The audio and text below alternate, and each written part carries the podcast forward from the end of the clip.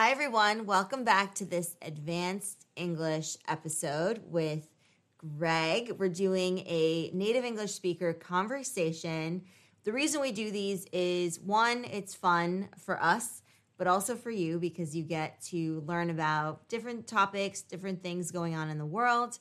You also get great pronunciation feedback in terms of how you know things should sound and with connected speech and intonation and prosody so all of that wonderful jazz going on there. And then you also get listening comprehension practice which is very important on your way to fluency and interacting with native english speakers. So there are a host of benefits for doing these and for you participating in them and engaging with this content.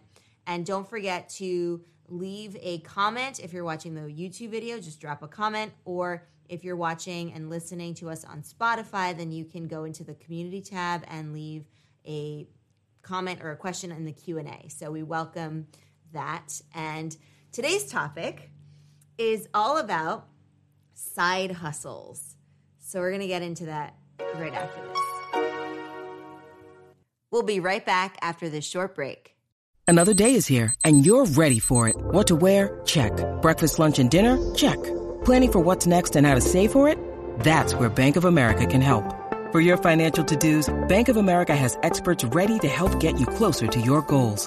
Get started at one of our local financial centers or 24-7 in our mobile banking app. Find a location near you at bankofamerica.com slash talk to us. What would you like the power to do? Mobile banking requires downloading the app and is only available for select devices. Message and data rates may apply. Bank of America and a member FDIC. When you need mealtime inspiration, it's worth shopping Kroger, where you'll find over 30,000 mouthwatering choices that excite your inner foodie. And no matter what tasty choice you make, you'll enjoy our everyday low prices, plus extra ways to save, like digital coupons worth over $600 each week. You can also save up to $1 off per gallon at the pump with fuel points. More savings and more inspiring flavors make shopping Kroger worth it every time. Kroger, fresh for everyone. Fuel restrictions apply. So you may have heard the term side hustle before. It's definitely a big buzzword these days, I feel. Yeah, I mean, side hustles are kind of, they used to be something that was uh, unusual. And that's why it was called a side hustle, right? It was sort of something, right? First of all, let's define the term hustle. Good. Right? Hustle means to move quickly, right? So if you're uh, playing soccer, your coach might tell you, hustle, hustle, right? You know, get, you know, move a little faster. Um, so a side hustle is the idea that you are doing something uh, in addition to what you normally do, right? So you're kind of hustling on the side. Uh, you can also hustling colloquially was um, used for um, you know jobs that were informal, right? Uh, informal jobs. Oh yeah, that's my hustle.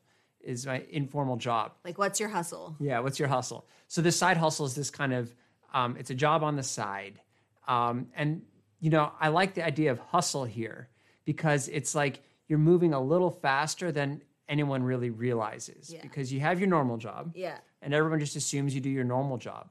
But people who have side hustles not only do the normal job, but also do that side hustle. So these are like hustlers, and it's it's kind of cool. It's like uh, I think it's something to admire. Definitely. I think there's definitely a positive connotation associated with the term hustle and side hustle, especially in, you know, the creator economy, in the gig economy even, and just the direction that we're headed in terms of so many people coming up with their own business ventures, their own, you know, product line or whatever it might be where they're doing something extra, right? That's not expected of them. So, where do you think that motivation to do a side hustle comes from?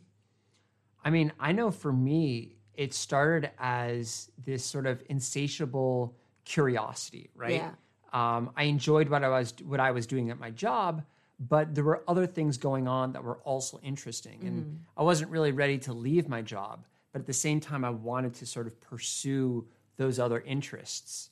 And so for me, the first draw of the side hustle was um, just the opportunity to explore, you know, things that weren't related to my job. Yeah.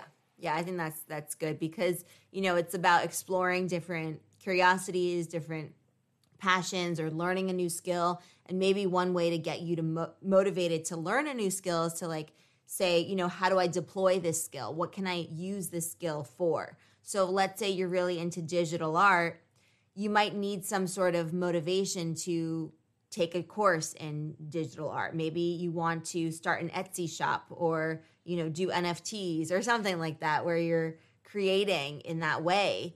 Um, and it could just be, you know, this insatiable curiosity, as Greg said. I love how you put it that way because it's like when it's insatiable, you cannot, you know, you cannot ever reach satiety, meaning you never are satisfied. Like after a meal, you know, you reach satiety and you say, okay, that that was a great meal. But in this context, metaphorically speaking, you know, it's like constant. You want to, you're still hungry for more learning, for more doing, for more hustling, right? So I, I love that picture that it paints, right? Yeah. And what's cool about a side hustle is even if it's unrelated to your job, sometimes there's skills you develop in your side hustle that make you more effective at your current job. Yeah. Um, and so that's kind of cool. You know, the, basically the things that you you develop, the skills that you develop in your side hustle, translate to more productivity in your current job. So it's actually something in that sense that your employers um, might actually uh, benefit from.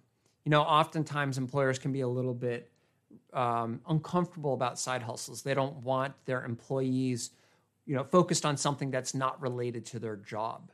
Uh, but the truth is, you know, and the, you know, if they uh, sort of confront you about it, you can say, well, look, uh, in this side hustle, I'm developing XYZ skills. I'm doing it in my own time, and they happen to make me more effective at this job for these reasons.